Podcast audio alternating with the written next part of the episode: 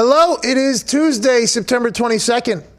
Aaron Rodgers is on the show today. Also, Pops, uh, Mike Adams, and Austin Hooper, new tight end for the Cleveland Browns. Great conversation about everything happening in the sports world. Speaking of the sports world, have you heard? Heard what?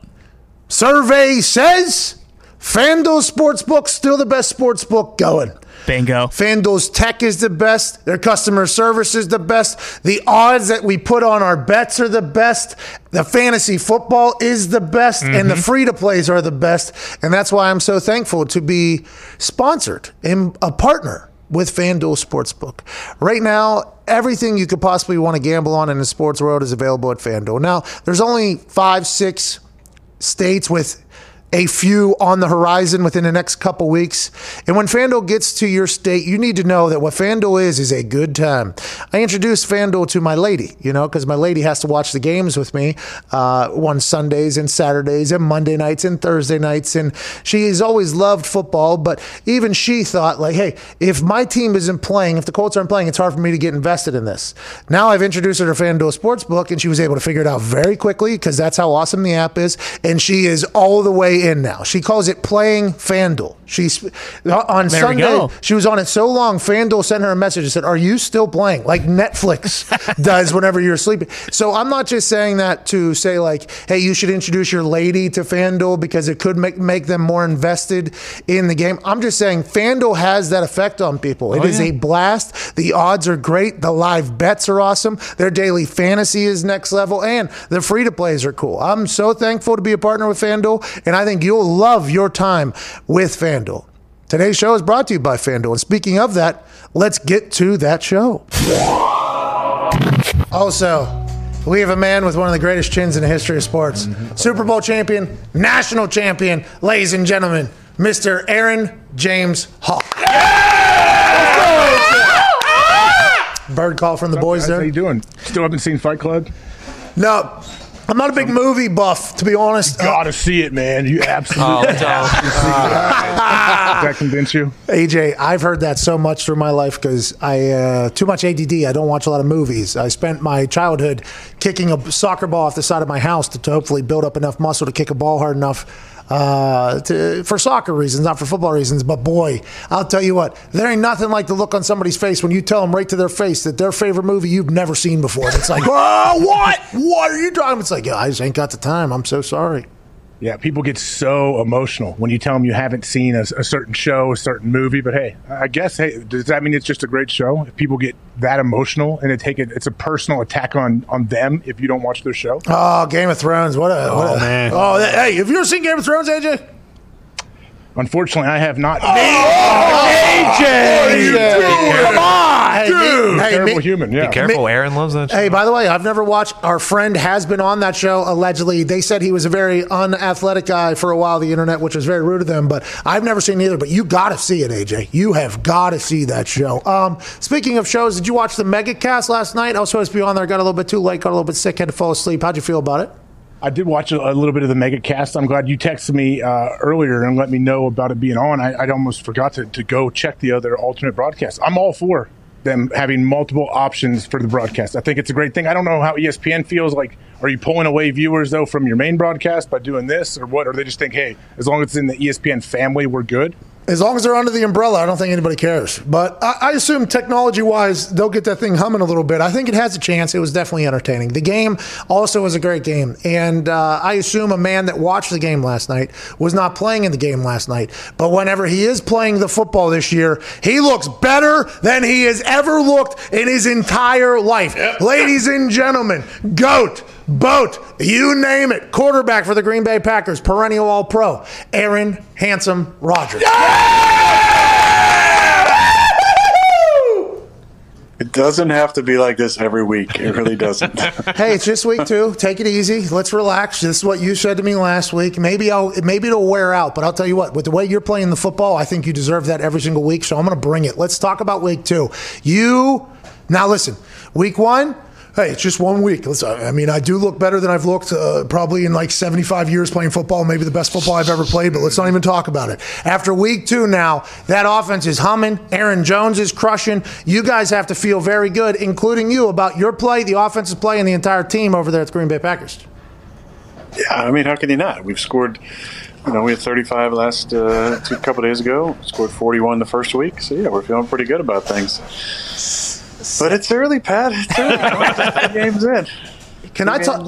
Can I talk about? Can I talk about you drinking Pedialyte out of Gatorade bottle? Did they tell you to do that because of this show? no. Yeah. yeah. Okay. Okay. All right. Yeah. Of course. takes all of us.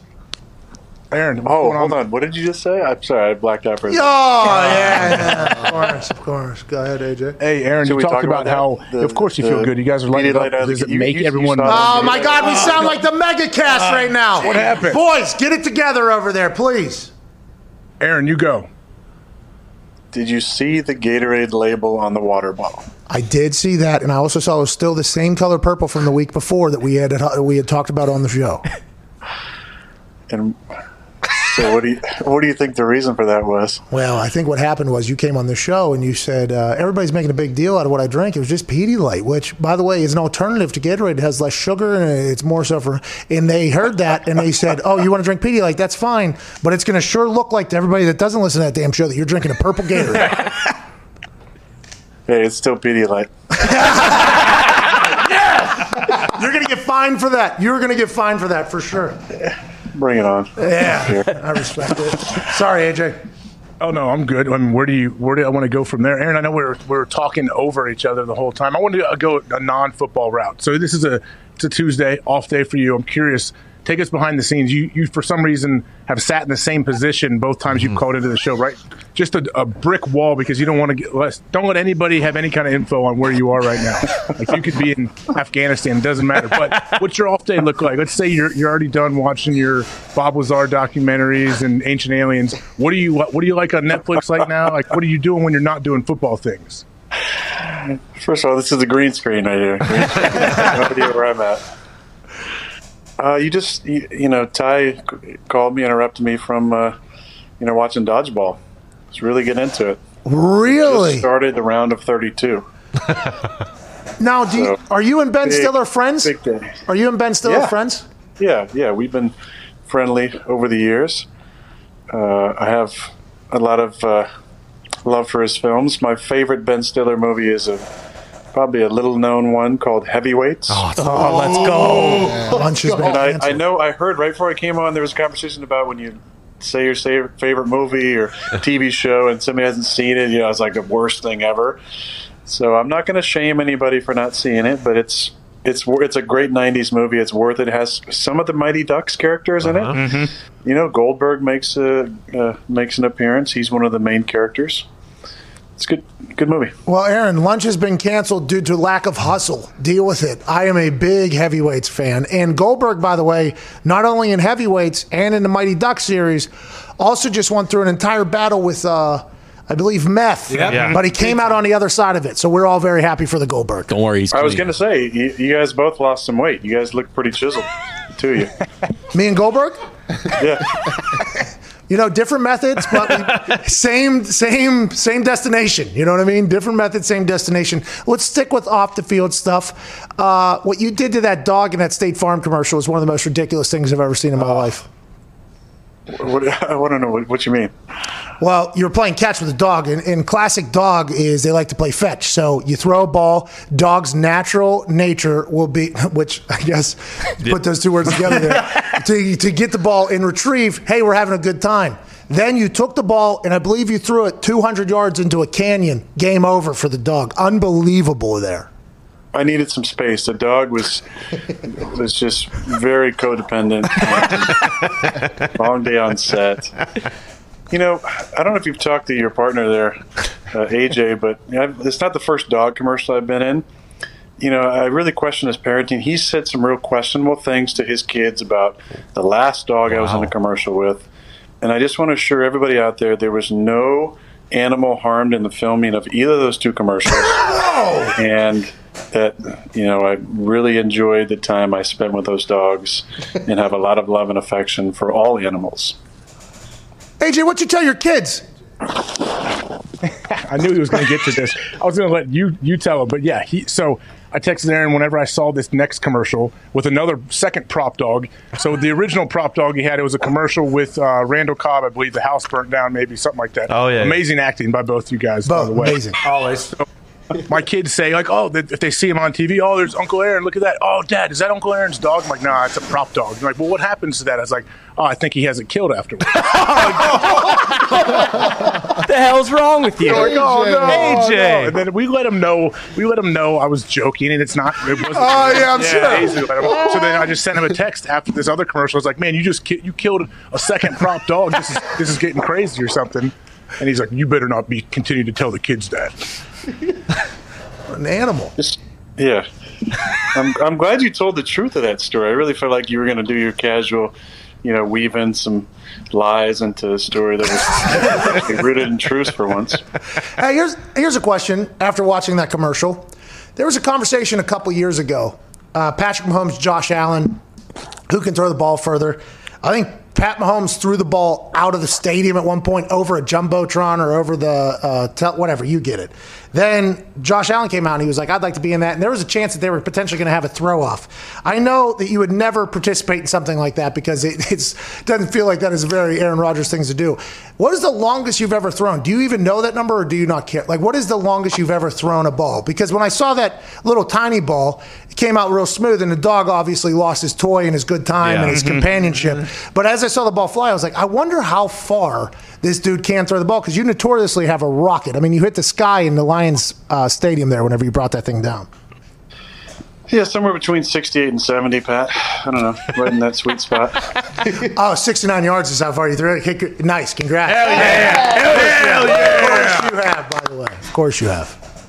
Pat, it's not a- about it's not about how far, it's about how accurate, you know? That's conversation about Drew Brees today. Everybody's talking the internet last night, and this is what happens when you're an NFL quarterback. If anything happens in a primetime game, obviously the world is collapsing. Last week it was Tom Brady's dead. This guy's not going to be able to win without Bill. Last night it's like Drew, who wore all of his own records on his own cleats last night. He can't throw the ball far anymore. Uh, but the big thing is, we talked to Pops Mike Adams, who played in the NFL for a long time. He was like, Drew was never really that big arm guy. He just always was able to deliver it in a proper spot with proper timing. Do you obviously believe that the overreaction from people and that type of shit is just ridiculous? I, I believe it's totally ridiculous. And it doesn't matter what week of the season, it's just amplified because it's the second week of the year. It's, it's going to be overreaction Monday and Tuesday and probably, you know, all week, uh, regardless of how you play. That's kind of the nature of our business. That you know, you play once a week and you have to deal with it. But now with the coverage of our business, and because you know basketball is winding down, you know, in the in the conference finals, and baseball hasn't even got to the playoffs yet. There's a lot of conversation about about our sport every single day, and uh, you know, it's just it's. I think it's ridiculous. I really do. We're two weeks in. You know, let let things play out. It's teams don't figure out their identity until weeks in the season. You know this, Pat, AJ. Like it takes a while to figure out what kind of team you are. Obviously, we had a ton of injuries yesterday or two days ago. You had some marquee players, which is going to affect uh, you know the teams and their uh, how they look. You know, obviously the Niners had some really tough injuries. Saquon in New York. You know, there's there was a ton of injuries across the league. So let's let these teams settle in, see who's healthy, and see what kind of teams they're going to be in. Uh, I just, uh, you know, I think back to a couple years ago when uh, New England played Kansas City on like a Sunday or Monday night game, and Kansas City whooped them. And everybody was saying, "Oh, you know, New England's two and two now, and is it time for Brady to retire?" Uh, what's he done since then? You know, mic drop. Come on. It's real. It's very real. Yeah, but do you understand why there is the overreaction? It's because of all the eyeballs on football, and everyone cares so much. Like, do you do you get why it's there? Well, it's, I mean, age. I think it's more than that. It's it's not just the eyeballs. There's always been eyeballs on football. It's now you got all these, you know, uh, so-called experts with platforms to, to talk about. He's talking about us. He's talking about- everybody has You're talking own- about us? No, no, no, no, no, no. I'm talking about the people who have no idea what they're doing. Oh, not us. not us. Kellerman. Not us. us, of course. Not us, of course. No. Pat, you know I love you and the boys, and I I already made a big We love you you. know compliment about how I see you guys moving forward in the future. Um, and by the way, great article by Bruce Feldman. That was that was really good. Thank you. I didn't want to talk about it because it's one of the biggest fluff pieces I've ever read about myself, and it's kind of embarrassing to be honest with you. But it was a nice trip down memory lane. Uh, Sidebar: Did you have final say in the in the editing of that interview? Uh, No, actually, he sent me a DM. Okay, he sent me a DM and was like, "I've interviewed a bunch of your former teammates, coaches, and coworkers about their first reaction to you, uh, and, and for them to tell me a story. Do you have a minute to chat about it?" I was like, "Wait a minute! Like, what is this? What is this all about?" And then I talked to him, and it was a fun trip down memory lane. I ended up talking to him for like an hour and ten minutes or whatever through it all, and it was supposed to come out last week, I thought, and then they they pushed it to two, today. And I, this morning when I woke up and read it, I was intrigued to hear what everybody said. But yeah, it was it was very nice of that man and of all my friends that I formerly worked with. I appreciate them so much for that. You read that, huh? You read the whole thing. It was long. It was long. I knew I was going to talk to you today, and it felt like if you might, you know, because it was such a fluff piece, you might be quizzing me about certain things in the article that I might not have known before about you. But uh, so I had to I had to be ready.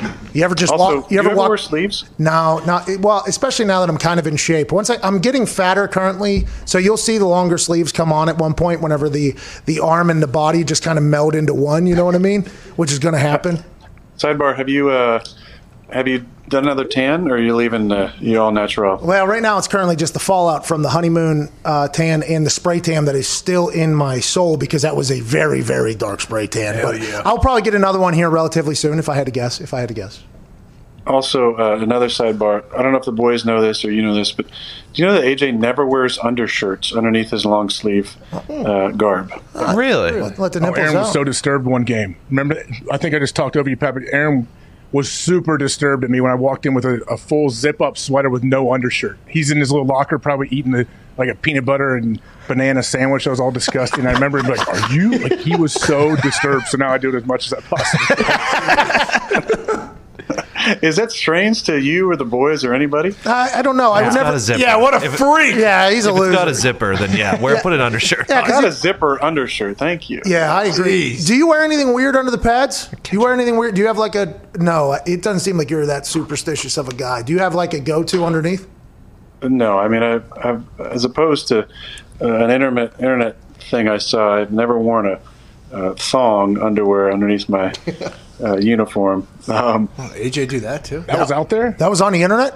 that was on the internet. I'm sure the boys can find it. Well, absolutely we can. I didn't know there was a chance that you did that. Let's talk about the game against the Lions. When we when we had you on draft night, we'll pull the thong up for sure. And if you're playing in a thong this good, more power to you because the, the kit and caboodle got to be uncomfortable throughout the entire thing. You play You know, against I thought about it after watching Bull Durham. You know, he's wearing the That's probably how it started. Uh, whenever you were on draft night, we, you were on with us. You had a denim jacket on. You looked unbelievable. You had a good beard. You're right in the middle of the quarantine, real action. And the Lions had their pick, and they picked Jeff Okudah. And we said, What does that mean to you as somebody who has to play against that team twice? You said, Well, we're going to probably have to find out uh, whether or not he can figure out what an NFL defense is quickly. You might target him early before he learns what's going to go happen. You did that. I mean, 10 times you went after Okudah, seven times successfully, a lot of yards. Was that an actual thought game plan, or were you just going in there like, we have a rookie over here, we have to remember that? Because there's just things that he's not going to be able to know until he learns from experience. Well, it actually wasn't a concerted effort. I mean, I don't, I don't feel like I was looking over and going, "Oh, I'm going after 30," um, because the fact that he's a talented player. I mean, he is uh, very athletic, fast, um, and I said what I said on draft night. I meant it. I mean, there's been numerous guys over the years who you've gone against in our division, who you know, hey, you better, you better throw some completions and touchdowns on him early because this guy is going to figure it out and be a hell of a player. And I think he has that ability for sure. Um, you know, we hit a couple hit a couple passes, but it wasn't like I was, you know, really trying to target him. Yeah, their whole plan was to really take away Davante. They they doubled him most of the game. Um, you know, so whether it was Okudah or one of the other guys on him, you know, they had safety help the majority of the time he was in there. Obviously, he came out uh, in the third quarter, and they went to some more single safety stuff. Um, but uh, but there was a lot of help on the outside for uh, for both those guys for a good part of the game. Do you? uh, Is that a thing you do? Like, if a guy, let's say a guy goes out, do you ever just, like Pat says, talk? To, he tells a story about how Peyton Manning has watched a guy throw a ball at a guy 15 times in a row. Is that something that is like, do you guys recognize it in real time and go right after him? If a guy comes, like if a guy gets hurt and comes Yeah. comes out Yeah. and they put a new guy in, Yeah. yeah, I mean, I, I think that's for sure. Uh, depending on who that guy is, you know, if they're putting in a uh, veteran backup, uh, maybe not. If they're putting a guy they just signed off the practice squad, you know, you might might test him a couple times.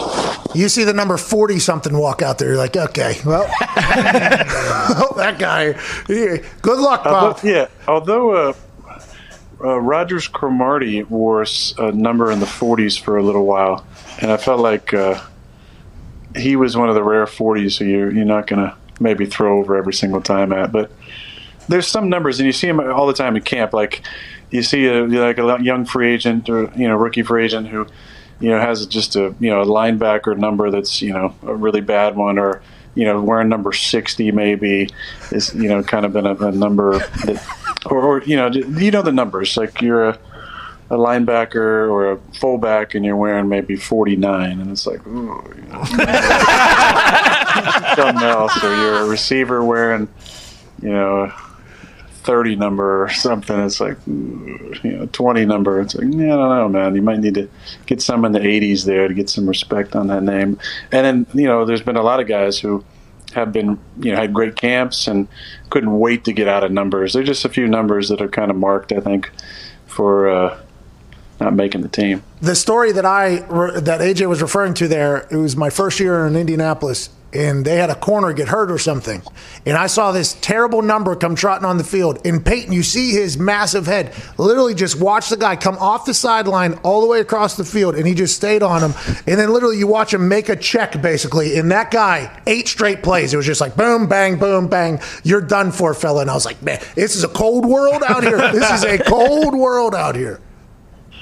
Yeah, that happens. That definitely happens. Um, it's happened many times over the years for us. You know, you hate to see a guy get hurt, but you're always watching what numbers coming in here, and then uh, you know, quick little uh, review of the scouting report in your head about the backups, and like, okay, oh, this guy's slow. Oh, okay, I do recall. Um, there was a moment where you uh, obviously were a little fiery, and it was you were controlling the the play clock. Okay, we were down. The play clock was ticking down. You had just sent somebody in motion, I believe, and you were kind of. I think you were going to snap it last second. LaFleur calls a timeout on the sideline before a delay of game penalty happens, which is interesting because you got very upset. Which I assume you were like, "Hey, LaFleur, like, hey." Take it easy, LaFleur, okay? I, I got this thing kind of figured out. Was there a conversation between you and him after that or since then about, hey, like, yo, can you have a little bit of faith in your guy out here? Is that kind of how that goes?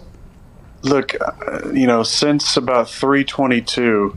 Uh, Sunday, I haven't said a word to him, so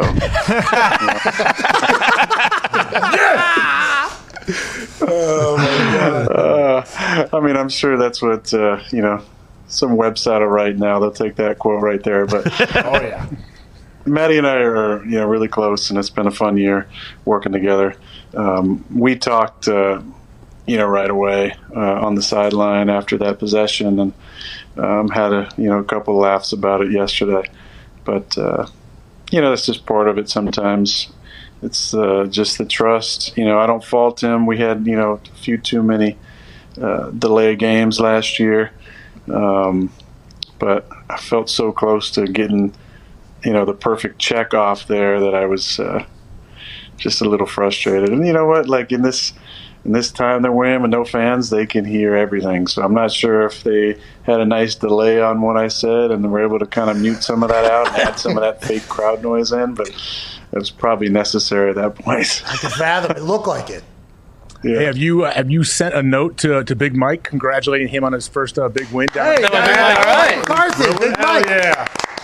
that was an amazing win. Uh, I haven't yet, but I definitely will be. Um, happy for uh, for coach, you know, to win a game like that, down what nine with just a few minutes left, drive down, and then a you know for the brand, beautiful, uh, strange but beautiful onside kick that uh, Atlanta chose to wait, you know, for it to go ten, uh, and then you know double for the brand. 40 what 46 for the win Bingo, GZ. There we go. yeah.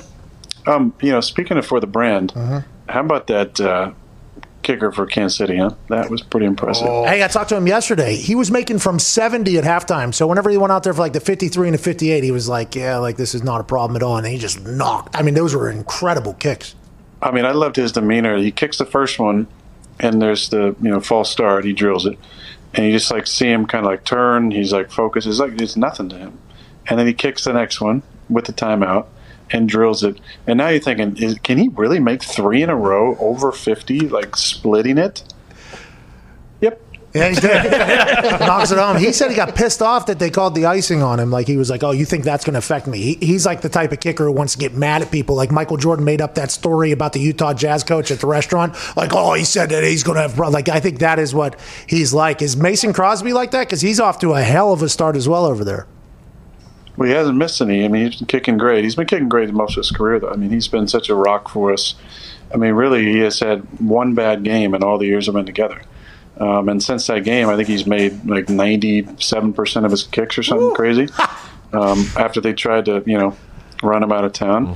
Overreaction Monday and Tuesday. Yeah, yeah, yeah, yeah, a lot of that. but he's he, Mace is real steady, um, and I think he's uh, he's helped by one of the most interesting and possibly strange uh, punters um, in J.K. Scott, who uh, you know is super super steady as well, and I think they've done a good job with the whole operation with Hunter uh, snapping and J.K. and you know kickers are interesting. They're they're on their own all the time. They're you know in and out of. Sh- I always give them shit about like, are you guys actually gonna punt today or kick today? And you're out there wearing, you know, just like slip-on shoes and robes and stuff. You know, what are you guys doing in practice all day? But, You don't want to overdo it, Aaron. You don't want to overdo yeah, it. yeah, yeah. I Gotta get pampered. They take it easy. Getting, Wow. uh, pedi- pedicures and manicures all the time at the stadium. You know, the damn spot treatment they're working on is pretty good. But uh, hey, if they make it, that's all that matters. Bingo. Hey, going back to the Dallas game, what do you think of them going for two when they were down, what, 39 30? And I know Mike explained it somehow with the analytics. Is that something you guys look at? Yeah, our analytics guy Connor Lewis and I, who's uh, who's an awesome guy. He's been with us for a few years now. Really bright, uh, bright guy. We talk a lot about situations, and that's a situation we have talked about. Down, uh, what is it? Down fifteen. Um, you know, I like going for one in that situation because I think mentally it keeps you kind of still in it. He has always advocated going for two in that situation um, because it does two things. One, brings you within you know within seven, obviously, uh, which is just to score an extra point. But the second thing it does, if you get it, it allows you to go for two in the win should you want to. Um, but it's just a difference of opinion. I think, you know, I know that the analytics have always been big with Mike, and I'm sure that was not even a question in that situation. And we had situations like that. Uh, I remember we played Carolina in uh, what was it, 15 in a similar situation. You know, we had an opportunity to go down. I believe we were down, uh, you know, 17 at the time, and we decided to go for two there and got it to pull us within 15. So, um, similar situation. You know, a lot of people are going to be like, Aaron Rodgers has the memory of a guy who blah, blah, blah. He just recalled a game from 2015 in perfect perpetuity. Was what that, That's what's going to be said from that. So I appreciate you doing that for the internet right there. Either that or they'll cancel me because I might be off on my numbers. Oh, you can't be off right there, Aaron. You, five years ago, if you're going to go out, you have to be spot on there. Do you mind if we take a caller or two to ask you a question? Only if it's. Uh, yeah, I heard that Logan called in last week. Age is that true? Yeah, oh, yeah. Yes, he did. And Pat's like, oh, yeah, I'm sure you know this guy. And I'm like, what? Yeah, actually, I do know Logan. And by the way, By the way, I knew Logan too because I ate at that place when, um, whenever I called your uh, game that you decided not to play. He's a, he's a big Pat McAfee fan. He's a good guy. He's a good guy. really guy. big fan. All right, let's go to Steven in He said he Minnesota. might give you a you know a drink for free when you come in next time. He did actually. It was very nice of him that first time. Uh, I took it down. I eliminated it. Had to do it. Let's go to Steven in Minnesota. I'm excited to hear this because we got a lot of tweets after last week's appearance where they said like, "I'm in Detroit. I'm in Minnesota. I hate Aaron Rodgers and I hate your show because it's making me almost like Aaron Rodgers." I wonder if Steven's one of those people. Let's go to Steven in Minnesota. What's up, bub? I was thinking the exact same thing. I was not a fan until I started watching on this show, and uh, turned me a pretty decent fan. Actually, I have a question for Aaron if there's time. Look what we're doing, Aaron. Look what we're doing. by the way. You're welcome, Aaron Rodgers. Go ahead, Steven. All right, so Aaron, having firsthand experience, does uh, Packers rookie and rookie running back AJ Dillon or Pat McAfee have the bigger thighs? Great question. Great question. Yeah, that's a good question. I think they both like to show them off. Pat at, in in the Bahamas at a golf tournament refused to wear his shorts to the full length. He kept rolling them up and rolling them up to show off his quads. Uh, AJ Dillon, instead of uh, having the you know the ladies in the back that AJ knows so well who do the sewing for us, instead of you know having them cut his shorts down to like a you know super short length, he would he rolled them up as well. I'm not sure what the I mean, he already has the biggest legs I've ever seen. No offense, Pat. Ah, Oh, Ah! son of a But he gun. really, really likes showing those things off. Well, you should. Yeah, I, I respect that a lot. Let's talk about another running back back there, Aaron Jones. Dallas Cowboys game last year. I think he had four touchdowns. It was like a breakout game in the national moment. Yeah, two days ago, he had a massive game for you. As a quarterback, obviously, a running game helps you. Having a weapon like that helps you. What has Aaron Jones meant to the offense? Because it's really, he's new to the scene, and he has been able to make massive moments in memory so far. Well, he's been doing this for a few years, Pat. I just don't think he's gotten the recognition. Um, he's a really versatile back. You know, he made a catch down the sidelines over his head, leaping grab that was pretty incredible.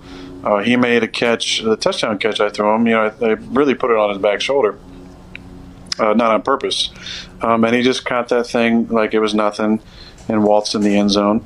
And then we come out the second half, and he takes. Uh, you know, an inside handoff and goes 75 for a touchdown. He's just a really versatile guy. And then late in the game, uh, he picks up uh, a blitz in the A gap, uh, number 40 for the Lions, who has the hardest head I think I've uh, seen or, or heard in a long time. I mean, he just was thumping people the entire game. Pretty incredible. Um, but you know, Jonesy stood in there and and gave me a little extra time to hit Marquez down the sidelines. So uh, he's he's really improved in some areas, but he's always been super talented. It's just given him the opportunity uh, to go out and and make plays. And then Jamaal Williams, you know, again, I, I want to talk about Jamaal a little bit too. Yesterday or two days ago, eight carries, 63 yards, um, and had a few catches as well. He's a, a vital part of our offense. And I've talked about him a lot, but I just think he deserves credit because he has transformed himself into an even more explosive back. He's already been a great blocker, really good route runner but uh, you know having two guys is is really important to our success and uh, you know as, as much as we love Jonesy and we do it he's so he's so damn talented you know Jamaal is an important part of what we're doing too Aaron, you got uh, quite the eclectic taste in music, so I'm just curious, uh, what's the pregame playlist like so that I can calibrate before Sunday? There we go. Hey, new shirt, by the way. Have you seen a new shirt, Aaron? Uh, I need, I need to zoom in from the camera I can't really see what's going on That's a good one. Hold on, we'll zoom in. I'm just focused on the mustache that's all I can see right now Mustache good. Somebody called it one after him. Look at that one. it's a good shirt. I need one of those Yeah, yeah, yeah, yeah. yeah. It's a I good shirt. Definitely good- need one of those Yeah, for sure. I wanna, I want to rock it next week on this show Yes, Yes, oh, yes. please. CFO Phil, send one out. to whatever Get location has that brick wall behind it. Get it out to the stadium ASAP, There please. I want AJ wearing one too. Um, No- and maybe a sleeveless one for you, Pat. Thank you. I will have it Uh, on. with a V neck or no? Uh, I don't do the V-neck, no, because my chest isn't very impressive, so I try to keep that tied up. You know what I mean? Try to keep. Do you have a baby peck like uh, AJ or not? No, I, I can go full extension. You know what I mean? But it is not good. I got a bird chest. Uh, t- as, as you know, it's bad. It is. I don't bad. believe that for one second. Okay, well, that's true. I'm just telling you. Anyway, back to the question about pregame playlists. Thank you. I, I usually keep it in the 90s. Smart. So, So, who's that? 90s alternative, Pearl Jam, Let's go. Counting Crows, Wow. Creed. Foo Fighters. Creed? Mind? No, no, no, no, no. No Creed? Come on. No, Creed. no. With That doesn't get you going for a game? Are you kidding me? No, but uh, I have a funny Creed story. So, in 2007, we're playing the Dallas Cowboys on Thursday night. Oh, we're that both was- 10 and 1. I have long hair. And I'm a backup. And before the game, we walked out on the field. And I don't know if it was on purpose, but our intro song was Creed with Arms Wide Open. And I looked to my buddy Nate Weir, who AJ knows Nate really well. And we both said, this is going to be a good night. And that was the night I came in off the bench and, and played pretty well and kind of changed the narrative about me from you know possible draft bust to shit. hey, this guy might be able to play, maybe. Thank you, Creed. Yeah. So you know, it, it- you know, it's, it's like what Hansel says in Zoolander when he's talking about Sting. You know, I don't really listen to the music that Scott Stapp and Creed made, but the fact that he's doing it, he's out there, I respect that. Let's go to Nate in Pittsburgh. Nate, what's going on? Hey, what's up? Load all the boys, Mr. Hawk, Mr. Rodgers. Thanks for having me. Uh, you said you were watching some old film and you saw things to help elevate your game. Yes. I noticed. I noticed this past Sunday you were smiling, shaking hands, giving a lot of high fives to the boys on the side. What have you seen in this old footage that has rejuvenated your love, or is it something else about this 2020 season that seems to have you just in a better headspace? And also, will we ever learn about what you saw exactly in that old practice? Thank you, Nate. I forgot about that. Answer coming now. Excited to hear it. I just think some things are better left unsaid. No! It's a said show. That's what the show is. You said things here. Let's just do a setup every week. Like this may be the week I might address some of the things that I saw. Next, Then it's just like a, you know, you never know. Could this be the week? Maybe. Tune in. Oh, oh, good tease. tease. Good tease. All right, we have to go to a break. Can I answer the question or not? Yo, yeah, I would love, love you to. I thought you weren't going to answer because you just said you said something that Well, you're they were, that to was say. just the last part of the question. The other part was, why am I having so much fun? Mm-hmm. Bingo. I have just a new and increased love of life. And I've made decisions and changes and habits that put me in a lot better headspace. And there's just a lot of things that have come together in my life over the last few months that have really been enjoyable and reminded me, given me perspective on life and in football to view things through the most positive lens I possibly can. And that's why I'm having so much fun. And it starts with love. And and then surround yourself with, with people that you really enjoy. This show is you know to, to get sentimental. This show is is just another step in that because I love AJ so much, and Pat, I have so much respect for you and the boys. Like this was such a fun opportunity, and now I look forward to this every Tuesday, and it's just another step in the process of, you know, it's the it's mindfulness and positivity and love and kindness and integrity, and just putting it all together.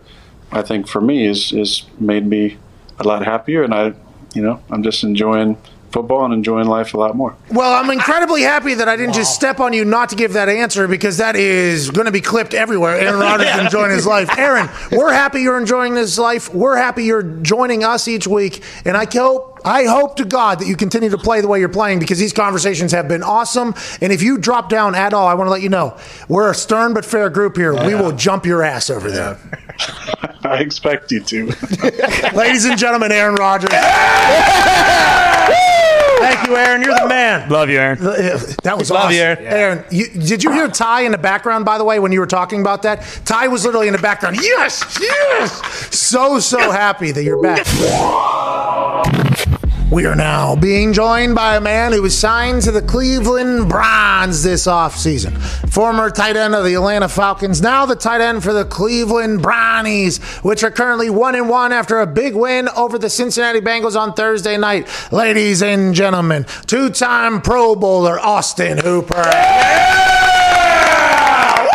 I appreciate you guys for having me. I always have fun on this. Austin, it's great to have you back, bub. I'm sure you guys are pumped to have a win over there. How is the building for the Cleveland Browns players and personnel feeling right now?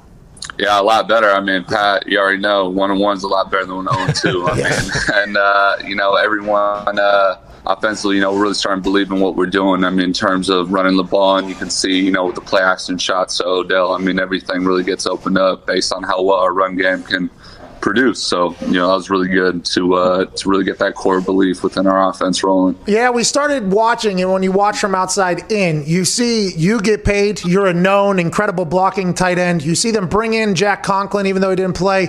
You see him pay Kareem Hunt. You see him draft early. It's almost like Andrew Berry has this vision of, okay, we are going to be a good running team because in the end, games that matter, December, January. You have to be able to run the ball and you have to be able to stop the run. You see them start investing in Myles Garrett. They try to bring in Jadeveon Clowney allegedly, but the defensive line is that like a known thing in your building? Like, hey, this is what our offense is going to be. We're going to be able to run the ball. We have to be able to run the ball, and then everything else will open up for our weapons like Jarvis, like OBJ, like Austin in a pass game. Is that kind of something that's said or just understood?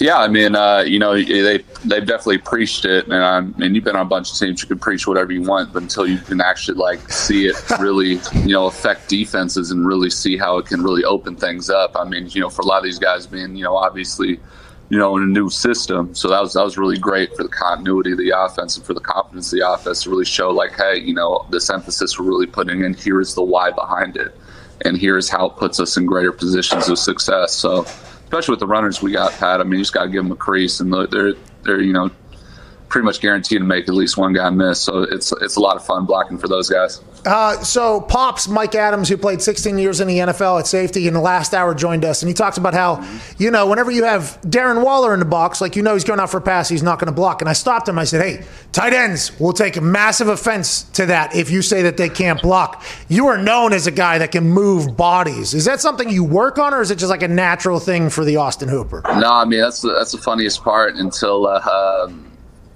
until I got some love on Thursday night game for my blocks. I mean, I, all no one really thought I could block at all. Everyone thought just the way I used in Atlanta, pretty much just rolling up on third down, catching 80 balls a year. Everyone's like, man, he, he turns his head sideways when he blocks. And then, you know, my role here is obviously creating holes for our runners. So people are seeing like, no, bro, I can actually do a little bit. So, yeah.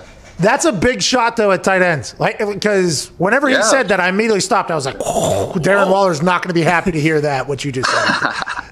Yeah, no, I mean for sure. I mean, is this just like linebackers, Pat? You know this. I mean, an outside linebacker in a four three is different from an outside linebacker in a three four. Yet they have the same position. So some guys, you know, are going to be the 270 pound tight end. Some guys are going to be, you know, the Evan Engrams, the 230, 235 pound tight ends who run a four four. So I mean, everyone's the same position on paper.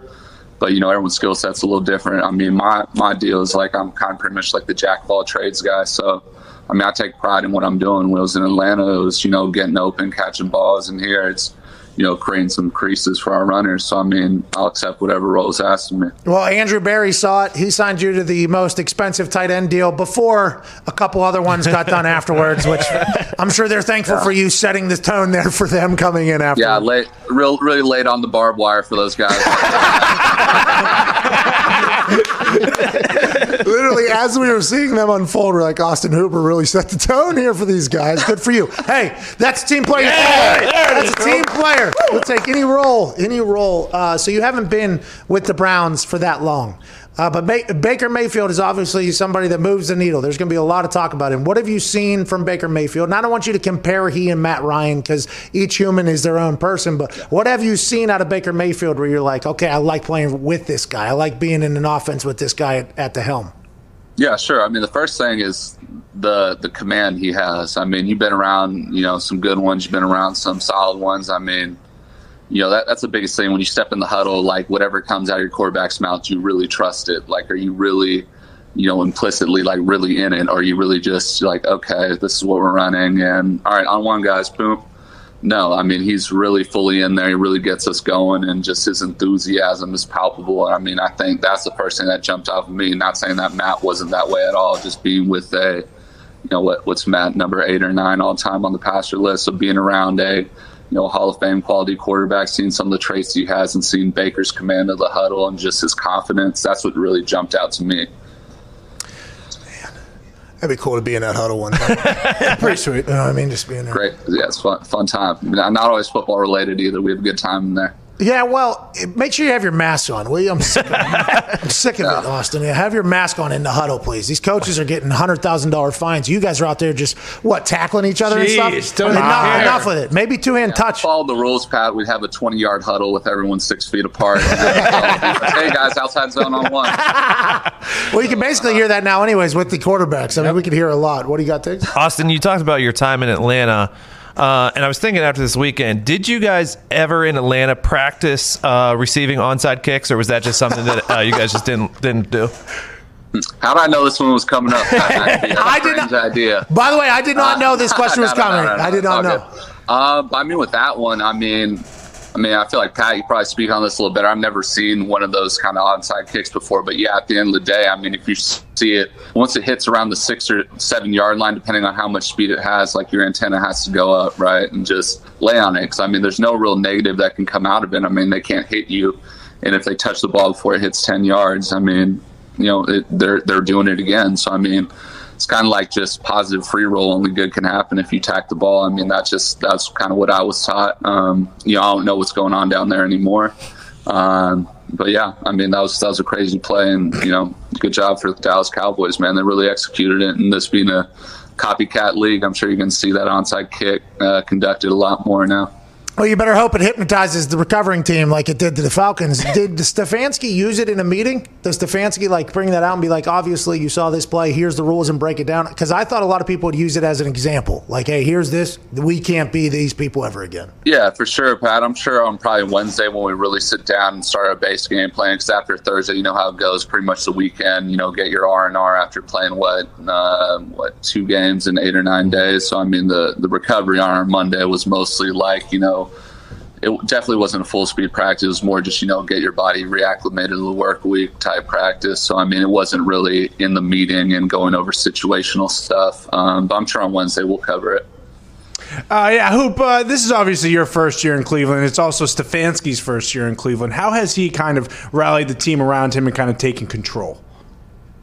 Yeah, that's a good question. I mean, I think the most I mean, the glaring thing with players, I mean, not even players, just people in general, people who don't really sense your intentions and what you're all about. So he's just being who he is. I mean, he's not trying to pretend to be, you know, one of the head coaches he's worked for in the past. He's just being who he is. And I think, you know, a lot of the guys are really embracing that, and a lot of the guys can feel that. Because, I mean, the biggest thing in this league is just how genuine are you? So, I mean, he's just being who he is, and that's really all we can ask for. Yeah, you can sniff something out. Like, hey, no doubt, you're acting like somebody who you think you're supposed to act like. Right yeah, like stop being a method actor, bro. Be who you are. Yeah, dude, yeah. Like, so Kevin's doing a great job, just being who he is, and just you know being the same guy after a win or after a loss. He's just even keel kind of guy, and uh, you know I really respect that.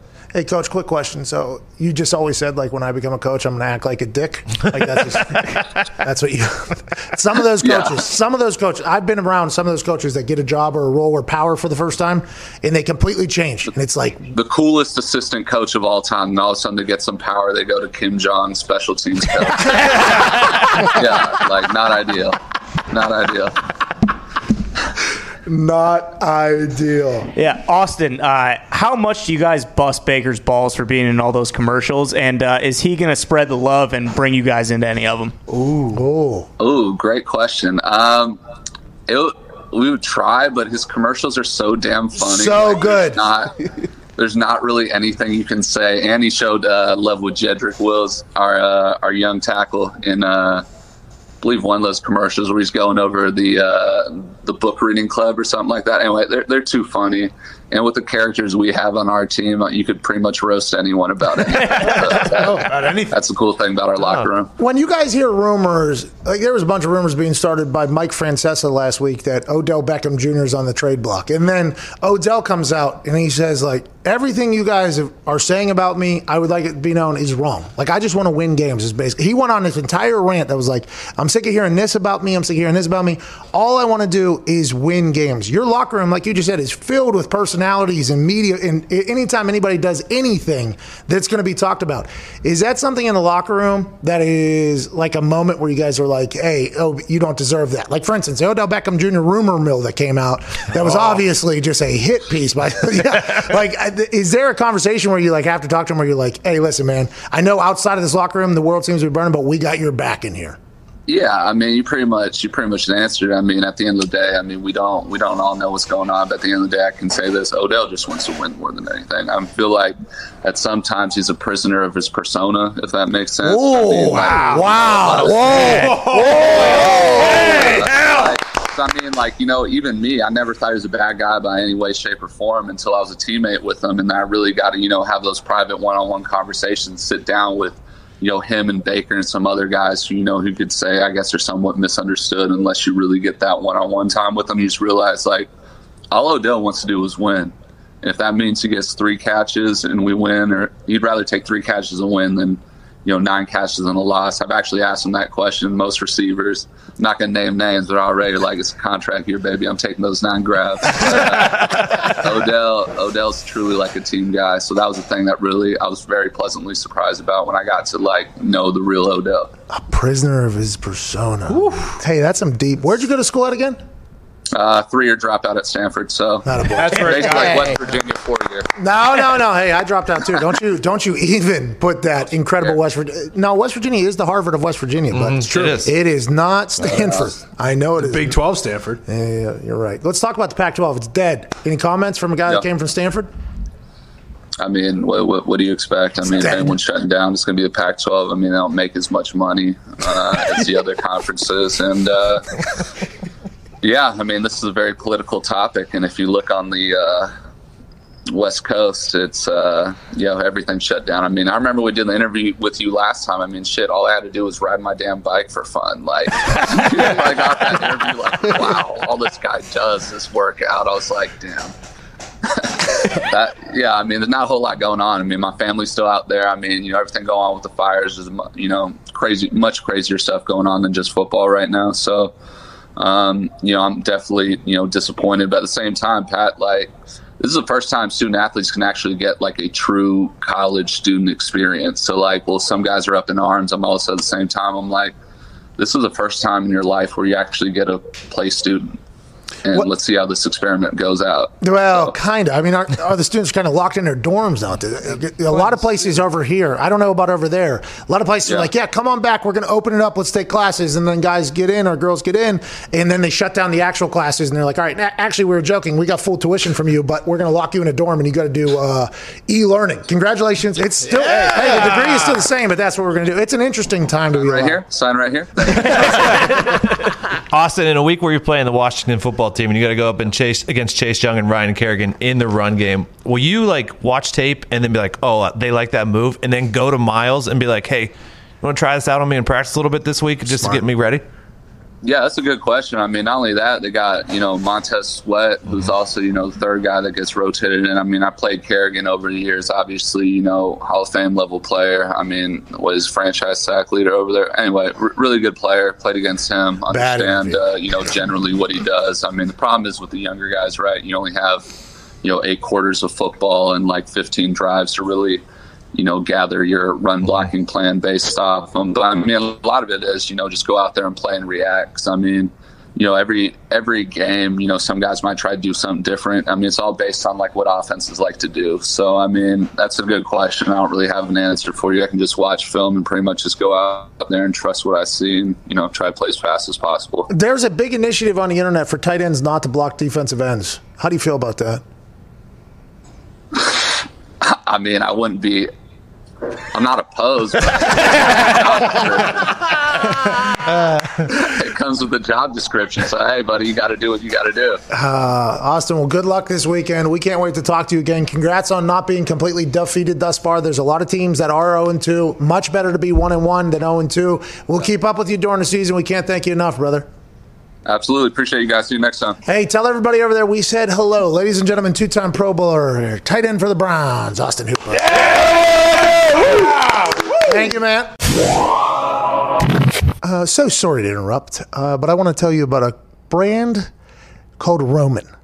This brand is a men's health and wellness brand that can help you out if you have hair that needs to be a little bit thicker or shinier, skin that needs to be a little bit fresher and brighter, and if when you have sex, you don't last as long as you would hope because what you're doing is a good time and you reach climax too quickly, they have something for you there as well in their Roman swipe. So whenever you go to getroman.com forward slash Pat, you'll get free two day shipping and $15 off your total. Wow. Okay? $15 off. They have everything to make you a better man, a better human, and a better sex haver. Mm-hmm. And that is something that I'm not sure a lot of companies can offer you. Roman has the products that make you feel good. Roman has the products that make your partner feel good. And Roman has the products that are going to work to make you the best possible you you could be. Now, when it comes to the quick climaxing, the early coming, the oh my God, quick draw McGraw underneath my belt, above my kneecaps, Roman swipes are something that everybody that's ever used them says they work like a charm. They come in discreet boxes so nobody has a clue that you got a weapon in your pocket. Uh, they're small enough to fit in your pocket. All you have to do is just apply these swipes onto the kit and caboodle. Let it dry, which happens very quickly.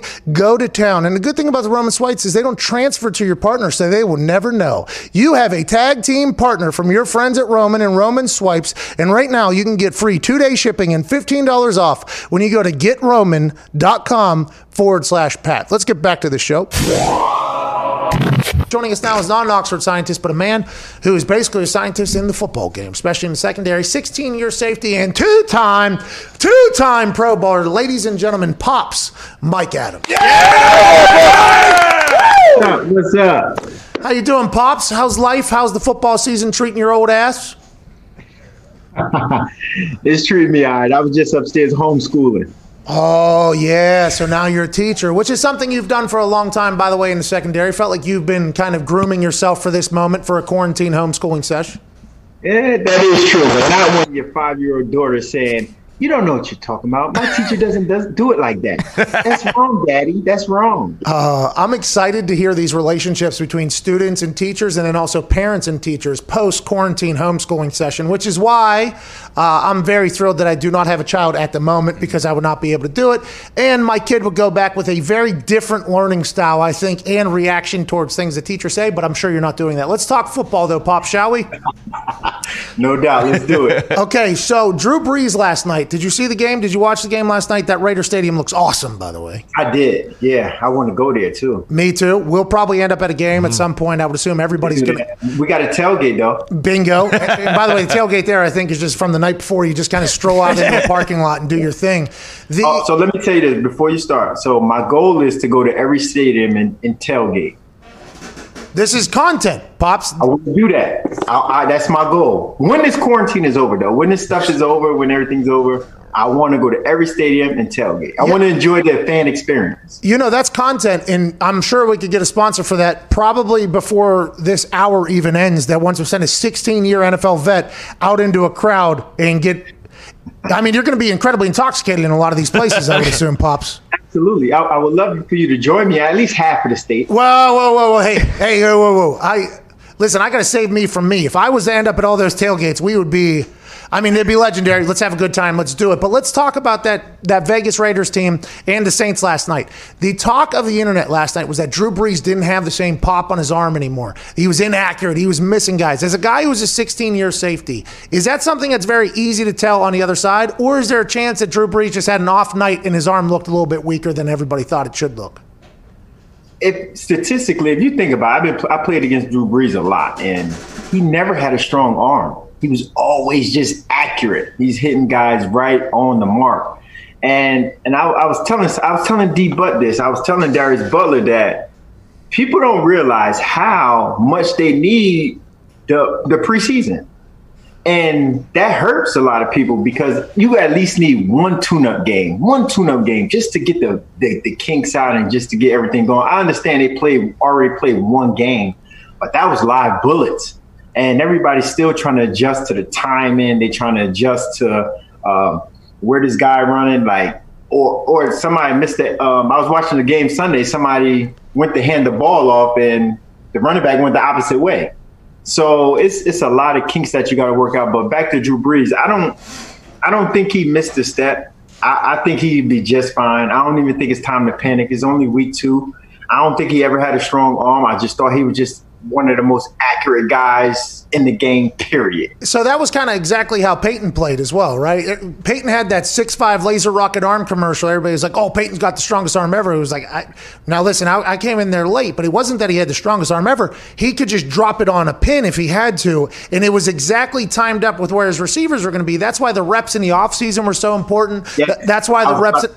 Yeah, because the timing, he, he wanted to know where Dallas Clark was going to be when Dallas Clark still had his head running down. Peyton was releasing that thing because he knew that Dallas was going to cut there. I would assume Drew Brees is the same way. And to your point, without the preseason game, whenever a DB is maybe playing a little bit differently than the guys you have on a roster, that can disrupt the timing. Is that, is that what you were getting at there?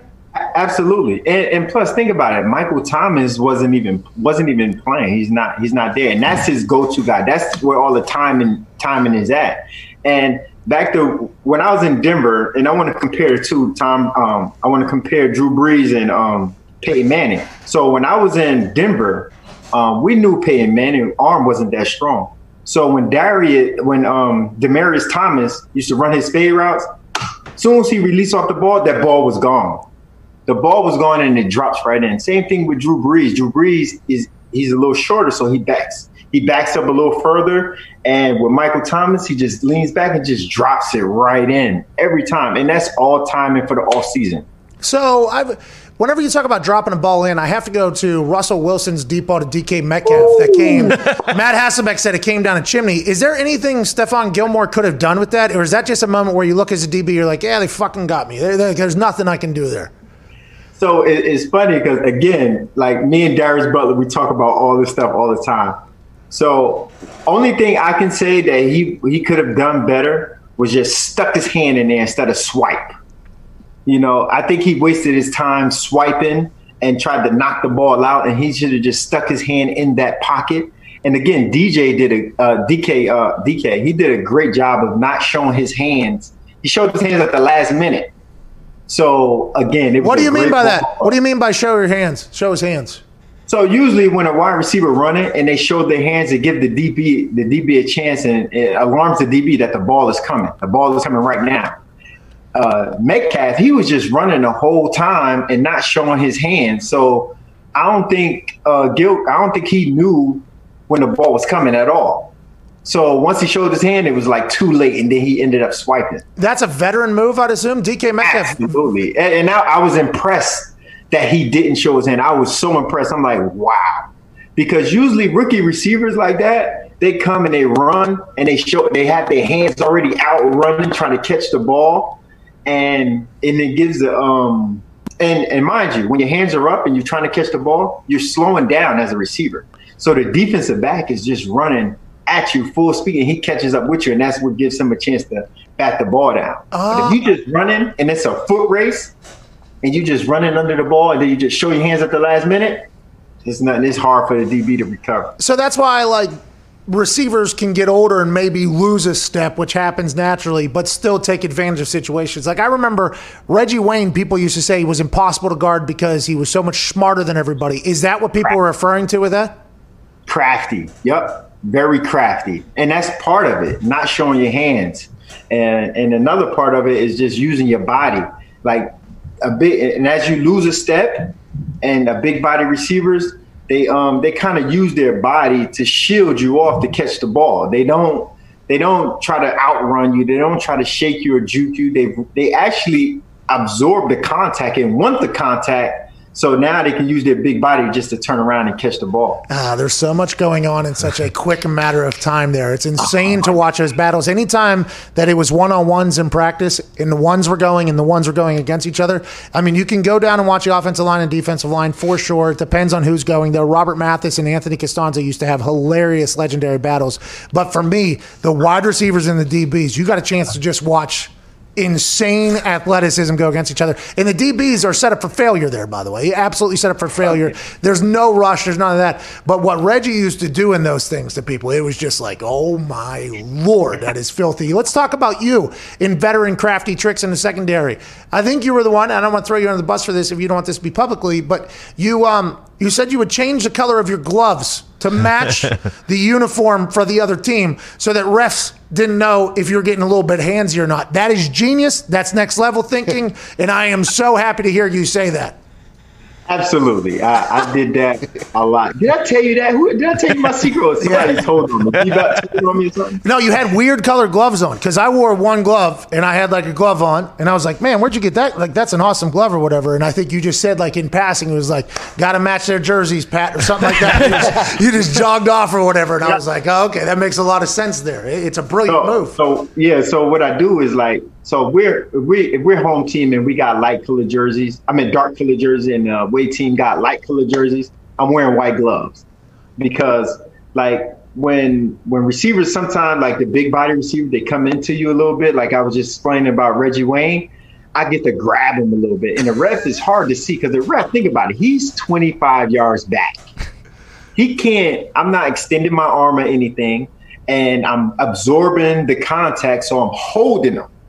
And the rep doesn't see it. Then I let go at the right time as a receiver tries to release. I let him go. Then I bat the ball down or pick, interception, whatever the case may be.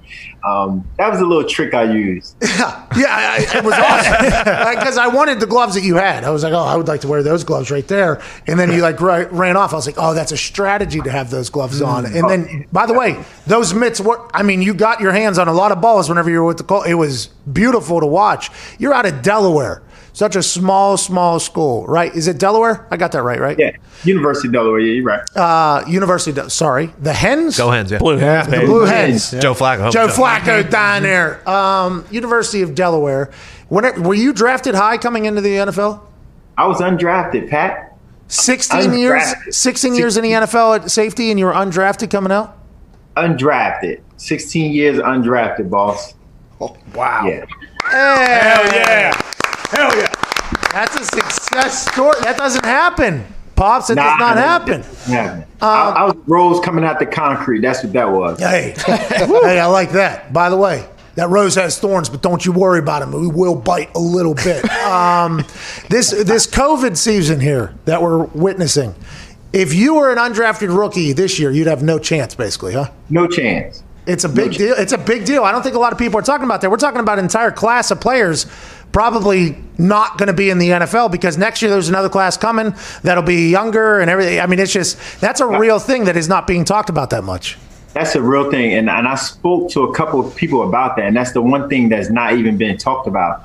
Uh, it's guys that went to one double A. Like um, I got a young guy, Yasir Thomas, that I've been working out with and I've been training him. He went to Lafayette and he might not ever get never get looked at. And I've been calling, you know, I got a lot of connections in the league, so I've been calling DBs and calling scouts like, what's the deal? What's going on? And all the one double A players, most of the one day double A players, they just gonna get the short end of the stick. And so you're you're not gonna find the diamonds in the rough this year. You're not gonna find the Mike Adams. You're not gonna find the uh, what was his name? Gary Running Brackett. back that went to that D three school that with the Patriots. Uh, Wood, Woodhead? Woodview- Woodhead. Dan Woodhead, also Woodhead. Austin Austin Ekeler. Ekeler. Yeah, Fred Jackson. Woodhead. You, you won't. You're not going to find the Woodheads. You're not. It's it's, it's bad, man. It, and I feel bad for those guys. Me too. And like for instance, Taylor Russolino's this kicker who uh, is very good. He was in the XFL. He kicked for the Battlehawks. He's unbelievable, but he's never got NFL tape.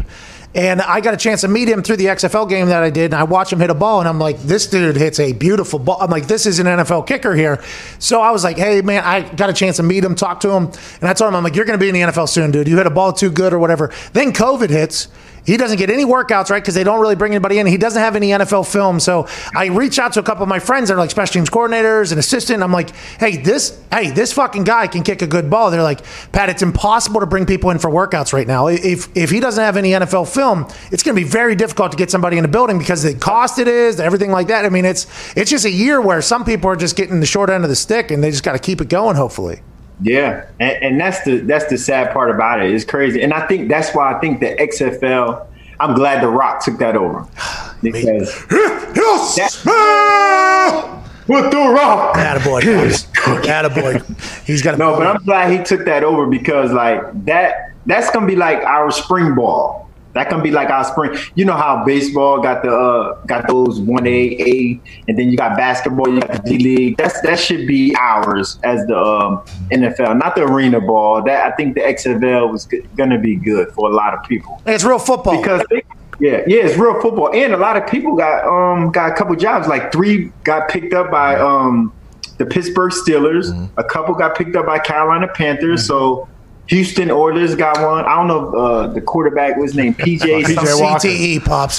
Houston Oilers have not been around for like 45 years. I said Houston Oilers. Yeah, yeah, yeah. We'll go to a next question. just so we move on. That's tough. Hey, we got to edit that. Pops, uh, 'cause Bruce, They're, they're gonna kill me. I'm gonna get killed on the internet. Pops, Bruce Arians came out and basically said like we don't need to throw the ball 50 times to the tight ends. When asked about Gronkowski, like we have wide receivers for that. How much easier is it for a defense when you know that the tight end is not going to be a focal point in the offense? Like, like last night you saw like Darren Waller go off. Like how much harder is it when they actually do use the tight end?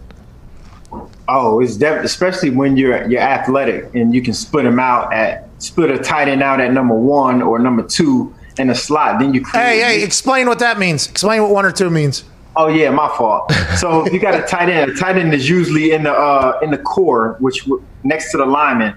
But if you get that um, that tight end and you can put him out as a number one receiver or a number two receiver in the slot, and you creating mismatches now. Now a linebacker has to remove himself from the inside of the line and go out on the number two receiver and play man to man. That's why you saw it last night with Waller. They said, you know what? Screw this. We're gonna play nickel. We're gonna play diamond. We're gonna put a DB on him. And that still didn't work. Well, because once you do that, you got smaller bodies out there, and that run game just took You know, off. run- Yeah. Exa- Hey, Pat. Yes, that's where I was getting at. Hey. Hey, big football show. Big football show. So and, and then once you go small, that means that means in, in in football since you're going small, so now you got a lighter box, and now you get to run the ball, and and that and that's what happened. What's his name? Josh. Josh He Jacobs, yeah. doing his thing. Gronk, they're paying him nine million dollars. If they're paying him nine million dollars just to be an extension of a tackle, that's a very interesting strategy. And if it, we'll see how it works out for him. Yeah. Uh, especially if, um, but see, you have to use them the right way because certain tight ends like Waller, right? You put him in the core, he's not blocking. You know he's not running. They're not going to run the ball behind him, and so now you know what you're going to get. It is you're going to be run the opposite way, or it's going to be play action pass your way, or maybe bootleg. Hey, some tight ends would take a lot of offense to what you just said. I remember last year somebody said George Kittle couldn't block. You remember that? Yeah. Yeah. Oh, yeah. I forget who. it was. Gottlieb. Got- Doug Gottlieb said George Kittle couldn't block, and it was almost like a war was starting. Like that's something that tight ends take a lot of pride in. I think. Yeah, not not all of them. Some of them don't care. Some on, don't care. Trust me, I can name a lot of those. Hey, my question about uh, Jamal Adams is this: It feels like he's playing his own defense, like Troy Polamalu used to. He's showing up in places that I think teams aren't expecting him. Like he chased down Cam from the back, and you could tell that Cam thought he was a D lineman or a tight end that caught him, and then he saw Jamal. He's like, "Damn, how'd you even get over here?" Is he a guy that just completely changes the math on the defensive side of the ball for that Seattle Seahawks team? Yes, you, you you have to always account for him. Where is he? Where's 33? He's 33 in the box. Remember, I think last year how many he had sacks? He had six, seven. Yeah, I, I mean, Yeah, six, seven sacks. I, I don't know the exact number, but like he's always around that box. He's always around the ball. He's a ball hawk, you know. And um, you got to always account for him. And if you don't account for him, uh, you got a problem. Just like uh, that was a great comparison, Polamalu, because he can be anywhere on the field. He's supposed to be in the middle third. Next thing you know, he, he's out the line of scrimmage chasing the quarterback or getting a sack or a TFL. You know, um, and that's what Jamal Adams brings to that defense. hey, well, how come Earl Thomas doesn't have a job? I think what killed him is what happened in the. Not let me use let me use my words correctly. I think what hurt him. There you go. Yeah, because kill would be, especially in the world we're in right now. I think what hurt him. That was smart by you to do that. But hey, very hey crafty. Hey, very, very veteran of you to kind of back off of that one. You know. Come back. Yeah, yeah. I think what hurt him is when uh, when he got in trouble with the off season with the wife and you know that whole debacle, and then when you came back, you got Kent, and then you had a fight with one of your teammates. Um, and I think he caught a lot of flack from last year because he wasn't the same person when he when he with the Ravens last year. I think they he they criticized him for giving up on a play. I think like three times, not chasing somebody down. I think one was Chubb when he was playing the um, the uh, Browns. And then on top of that, you got him punching his own teammate in the face, and I think that was the last straw. And I think it rubbed a lot of people wrong. But uh, as far as him not having a job, I think he's still valuable, especially where everybody's um, getting hurt right now. And I think he can help a lot of teams right now. So um, I, I don't, I can, I can. That, those are the only reasons, the intangibles, the the off the field stuff that I can say that probably hurting him right now. You know, pops. It doesn't get talked about a lot. It's there's always like uh, they're doing this, they're doing this, but the NFL and the people that are building teams and coaching teams, they want to eliminate distractions as much as they possibly can. And, and you can be who you can afford to be is a real thing. Like, okay, if you're going to be the guy, we're going to let you get away with some stuff. But if you're not, and Earl Thomas, by the way, for a long time was the guy. Then last year he had a drop off. And if there's any type of distraction, perceived distraction in their eyes, it's like, let's get a, that's just the NFL. That's the way the business is. That every coach or person puts a, a team together says, uh, if you aren't if you're affecting our focus on winning because winning is already hard enough we're gonna we have to get rid of you. Like that's kind of just the way it's understood. And there's a lot of players that have fallen into that that i think everybody's just like hey the way these brains work on these teams is like if you they perceive you at all as a distraction they'll be like well out we're out on them. And it's wild. I don't know if it's the way to go but i just know that's the way it is That's the way it is, exactly. But if you can score, if you can give them touchdowns and start producing and your jersey selling, I think the sad part about that, the crazy part about it is they, they keep you around, they tolerate you. yeah It- And um, but one mistake and you have a drop off, just an inkling. Let's get him out of here, or let's put him on a trading block. Yeah, and then let's spread some rumors too, so our fans aren't that upset that we traded him. I mean, they're, the, the, the, that side of the business is very interesting and cutthroat, and it always gets danced around when people say it. But it's like, be who you can afford to be. If you're a star, okay, we'll put up with whatever the hell we need to put up with for you to be here. But as soon as you fall a little bit, as soon as that star dims just a little bit, know that everybody in here is ready to. Cut. It's it's a very interesting thing. I knew it whenever I started having my own show in Twitter, and I was punting. I was like, hey, if I start to suck at all, I'm I know I'm gone. Like I I, I am gone. So Yeah. I I had to be at a point where I was very confident with my ability, and that's just in every single position. Pops, I can't thank you enough for joining us, man. I feel like a lot of people learn stuff, and I'm so thankful. I got to hopefully introduce you to some people who maybe have never known of the greatness that is Pops. No doubt, I appreciate it, boss. Ladies and gentlemen, 16 year, two time Pro Bowler, NFL vet, Mike Pops Adams. Thank you, Pops. Thank you, brother. Appreciate you, man. Thank you so much for listening today. I know there's a lot of things that could penetrate your ear holes. The fact you let us do that, um, I'm very, very grateful for. If you enjoyed this show, please tell a friend.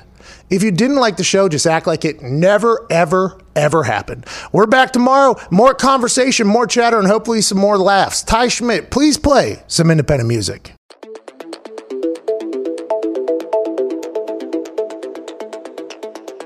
Your voice eh?